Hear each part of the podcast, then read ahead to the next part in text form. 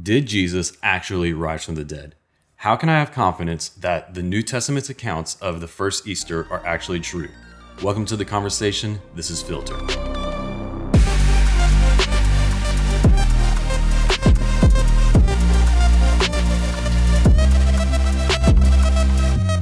Hey guys, welcome to Filter. This is a podcast where we seek to equip you with biblical clarity to live in a chaotic world. My name is Aaron Shamp, and I'm just so excited that you have joined us. You know, Christianity is the only religion in the world where our entire message stands or falls on the claim that a man rose from the grave. Of course, I'm talking about is the first Easter, the holiday that we have coming up. Um, because if Jesus didn't rise from the grave, then everything else that he said in his life doesn't matter. You know, all the things that he claimed about being the Lord of the universe, the, all the things he claimed about being uh, the one to whom we all owe an account for our lives, and that only through his work can we be forgiven from our sins and uh, and freed from punishment. Uh, only through him can we be reconciled to God. All these parts of Jesus' message, um, if he was crucified by the Romans, uh, laid in the grave, never to rise again, then all that doesn't matter. But if Jesus did rise from the grave three days after his crucifixion, then that validates everything that he said before. Lee Strobel put it this way He said, The resurrection is the supreme vindication of Jesus' divine identity and his inspired teaching. So what that means is, is we need to pay, pay particular attention to the reasons that we have for believing in the resurrection. Whether you are a Christian who is just trying to figure out how much confidence can I have in this belief that I hold, uh, or if you're a skeptic who is trying to explore, um, you know, the merits for faith in the resurrection of Christ and by extension, the gospel of Jesus Christ. And so there are a lot of different reasons why you should believe in the resurrection, a lot of evidence out there. But what I'm going to do in this episode in our limited time is just give you what I see as the top five evidences for Jesus' resurrection. So let's jump right in. The first one is the view of resurrection in the ancient world. You see, because uh, I think that a lot of us living in the 21st century in the West, in a scientific age, I think that a lot of us view this ancient society and these ancient people and assume that, well, they were pre scientific, they were prone to superstition. And so, if the disciples, the apostles, went around proclaiming this message that uh, Jesus had risen from the dead, then no one would have known any better. They all would have just taken it for granted. They all would have just believed it at face value because that's what they were prone to do. I think that's what a lot of us assume. And so if we become acquainted with what these people actually thought, then I think we might need to rethink that assumption. So the first group of people, because there's two major predominant uh, spheres of thought in the ancient world uh, during the time of the, the first church and whenever the apostles would have been going around telling the message of Jesus' resurrection. And the first sphere of thought was kind of the major predominant Greco Roman worldview, the Greek and Roman view, which is that they did not believe in such a thing as bodily resurrection. Now, they did believe in a spiritual world, and they believed that there was uh, a possibility of achieving some kind of a spiritual life after death. But for the Greeks and Romans, they mostly viewed the body and the physical world, anything physical, as being very bad. And so for them, the idea that after death, you could then uh, rise back into your body uh, or even into a new body would have been a completely preposterous idea. Would have been, been implausible. And in fact, it would have been undesirable because, once again, they had a bias against anything physical and the body and so on. They thought it would have been better to die and go into a spiritual state. So, this message of Jesus rising from the grave into a new body would have been uh, implausible. The second major sphere was the Jewish worldview. And in the Jewish worldview, they viewed resurrection as something that would happen, something as bodily resurrection, something that would happen, but it would only happen to all of God's people all at once at the end of history. So, in their view, whenever God would come to uh, once and for all do away with sin in this world, to cleanse this world of sin, of uh, all rebellion against him and establish his kingdom on earth. Whenever he did that, he was going to bring back all of his people throughout all the ages uh, resurrecting them in new bodies. So it would happen to all of God's people all at once at the end of history. So for the Jewish worldview, the message that a that one man had been risen into a new body right in the middle of history would have seemed uh, crazy. It was not something that would have seemed uh, plausible to them, something believable. Instead, it was something that was not very easily believed by them either. Now, I know that some of us might be thinking, well, there are resurrection stories in the Bible, right? And, and that is correct, that there are stories of people being brought back from death, both in the Old and New Testaments, right? But here's the difference. So whenever we look at one of these stories, like Jesus raising Lazarus from the dead, the difference is that Lazarus was risen from the dead, but he was risen from the dead back into his old body, which was going to die again. So this was not the same idea that uh, that the Jews or the Christians had of resurrection, where you were raised into a new body which would never die.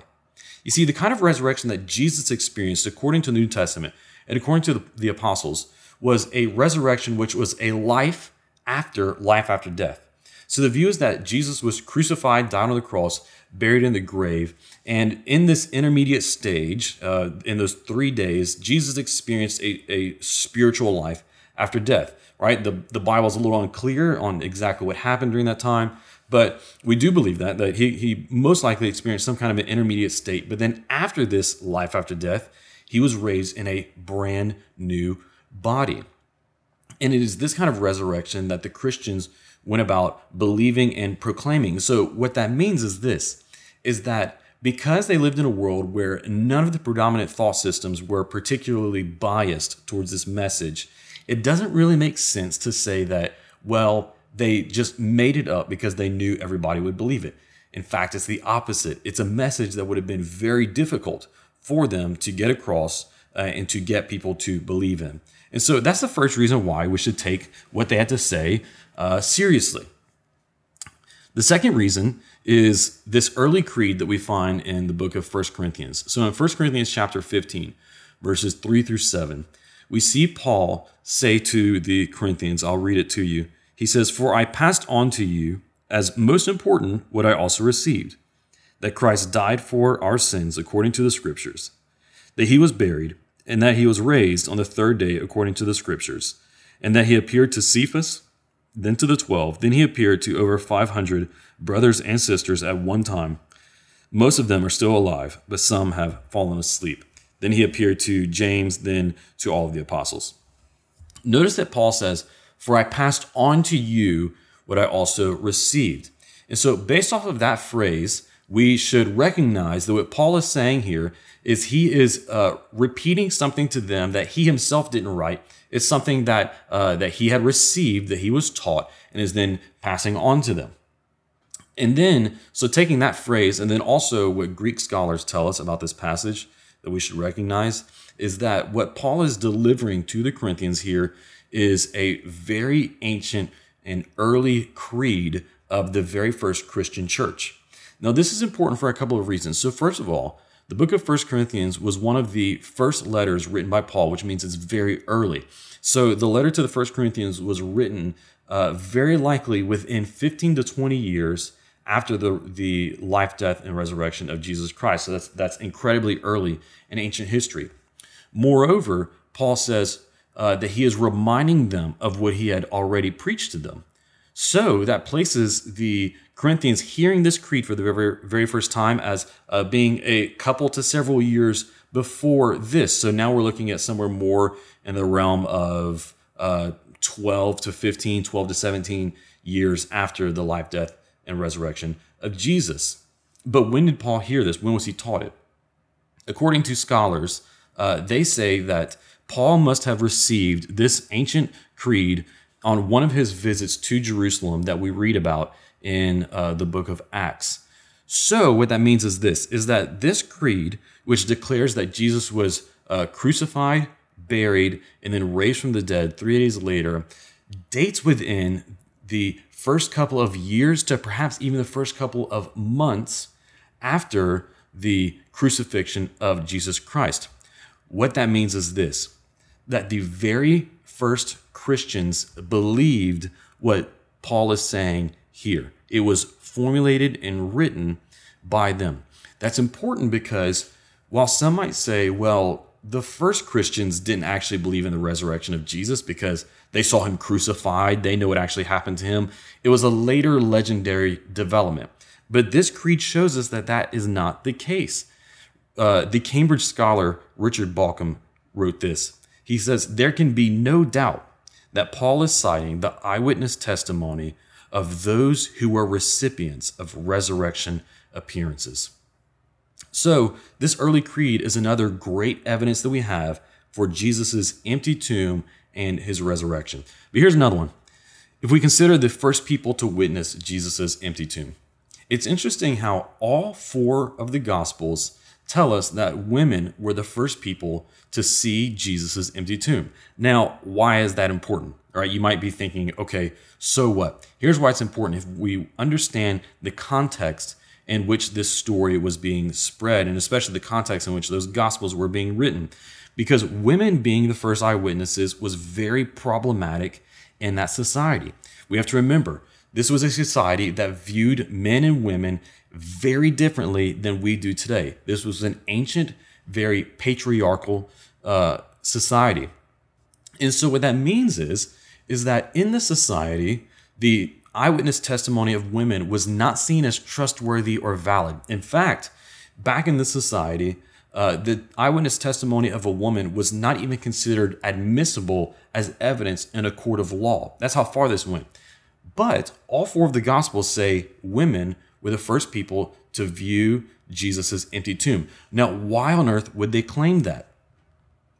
If the Gospel writers and the apostles were just making these stories up, they would have chosen the most reliable and best of witnesses that they possibly could have chosen to make this message more believable to the people that they're trying to fool, right? But they don't do that. They choose the most unreliable witnesses to be the ones as their first eyewitnesses to the empty tomb. The uh, the renowned New Testament scholar N.T. Wright says this. He says, if they could have invented stories of fine upstanding, reliable male witnesses being first at the tomb, they would have done it. Even the skeptical scholar, the, the atheist scholar Bart Ehrman, agrees that the only possible reason that all four of the Gospels would have claimed that women were the first eyewitnesses is because they were actually telling the truth about that. What this means is, once again, they are telling the truth. Their testimony is reliable. Here's the fourth evidence the birth of the church consider the context where the go- the message of the gospel of Jesus Christ that he uh, was crucified and rose from the grave. And uh, remember the context where this got started. You see, there's a skeptical scholar named Richard Carrier, and Carrier is someone who is doubtful that Jesus ever even existed, and he also outrightly denies that Jesus ever rose from the grave. And so he backs this up by saying, you know, we got to remember that the, this first century Roman Empire was an illiterate society.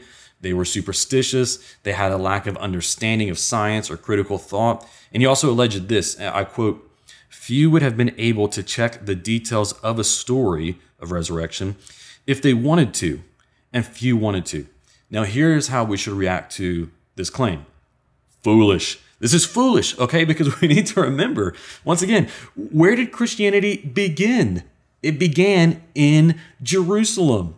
The Christian philosopher William Lane Craig said that he said one of the most remarkable facts about the early Christian belief in Jesus' resurrection was that it flourished in the very city where Jesus had been publicly crucified. Jesus had been arrested, put on public trial, publicly crucified in Jerusalem.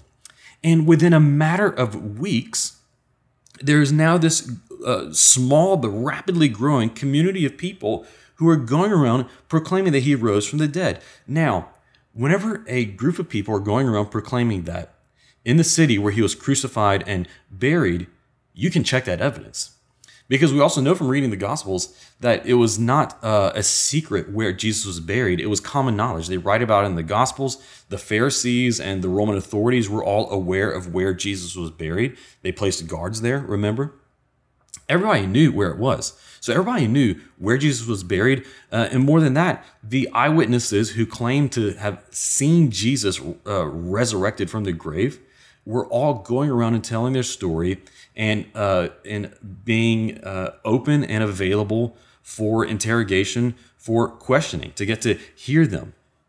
And so, once again, if we consider that this message of Jesus' rising from the dead uh, flourished in the very same city where he was crucified and where all of the evidences were available for someone to go and, and look at and interrogate for themselves, and that message thrives still, that should tell us something about the truthfulness of the account of the Gospels and the truthfulness of Jesus' resurrection from the grave. Let me give you what I see as the last uh, good, big uh, evidence for Jesus' resurrection, and that is the transformation of the disciples. You see, the Gospels portray for us the disciples acting ex- exactly as we would expect them to. In this uh, in this period of time in uh, Israel in, in the Roman Empire, there had been several different messianic uprisings. You would have a very charismatic leader who would rise up, begin uh, sharing some kind of a message of freedom of establishing the kingdom of God, overthrowing the Roman Empire. That leader would start gathering together followers. They would create some kind of a militia. The Roman Empire, the authorities would eventually hear about it. They would come in and they would arrest that leader and as many of his followers as they possibly could and then publicly execute them. They would come in and just squash the whole movement. And so here's Jesus, and he is put on trial also as a messianic leader, as a rebel, uh, trying to overthrow the Roman Empire. Of course, that's not what he was, but this is how he was viewed. And so his disciples acted exactly as uh, as you would expect people to act then. They all ran away and hid because if they would have been caught, they would have suffered the same fate as Jesus. And so they all run away, hiding in cowardice, uh, uh, you know, denying that they knew him. But then we need to remember who is it that was telling these stories? Who is it that was writing these gospels? Who was telling the stories that are contained in the gospels? They were. The very same disciples who, whenever Jesus was arrested, were the ones who were running away and hiding. They're the ones who were telling the stories themselves. They were the ones who were uh, sharing and proclaiming the message just a few weeks afterwards. What is the best explanation of this transformation that we see in the disciples? From them going from hiding in cowardice, trying not to be caught and executed like Jesus, to going about in the public square proclaiming his message. N.T. Wright, once again, he said, claiming that the original leader was alive and again was simply not an option, unless, of course, he was. Whenever we look at these evidences or any others that we have uh, for Jesus' resurrection.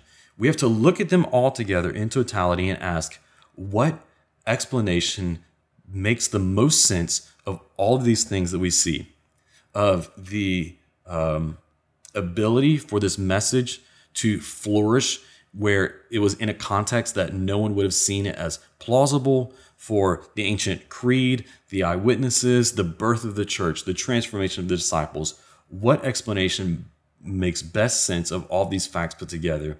And that is that Jesus did, in fact, rise from the dead. We have only dipped our toes in the water. There is so much more for us to be able to learn and explore um, the evidences and reasons that we have for having confidence in the fact that Jesus did rise from the dead. I hope that you'll one day dive deep into it and so that you can grow in your faith and so that you can grow in your confidence in knowing that Jesus did rise from the dead. And perhaps if you are a skeptic, if you are doubtful of the Christian message, then I hope that this would be a starting place for you.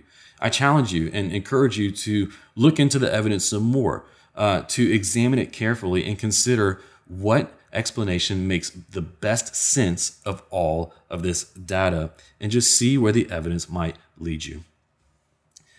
I would encourage you guys to check out our show notes for highlights from this episode and for further resources for you as you continue looking into this topic.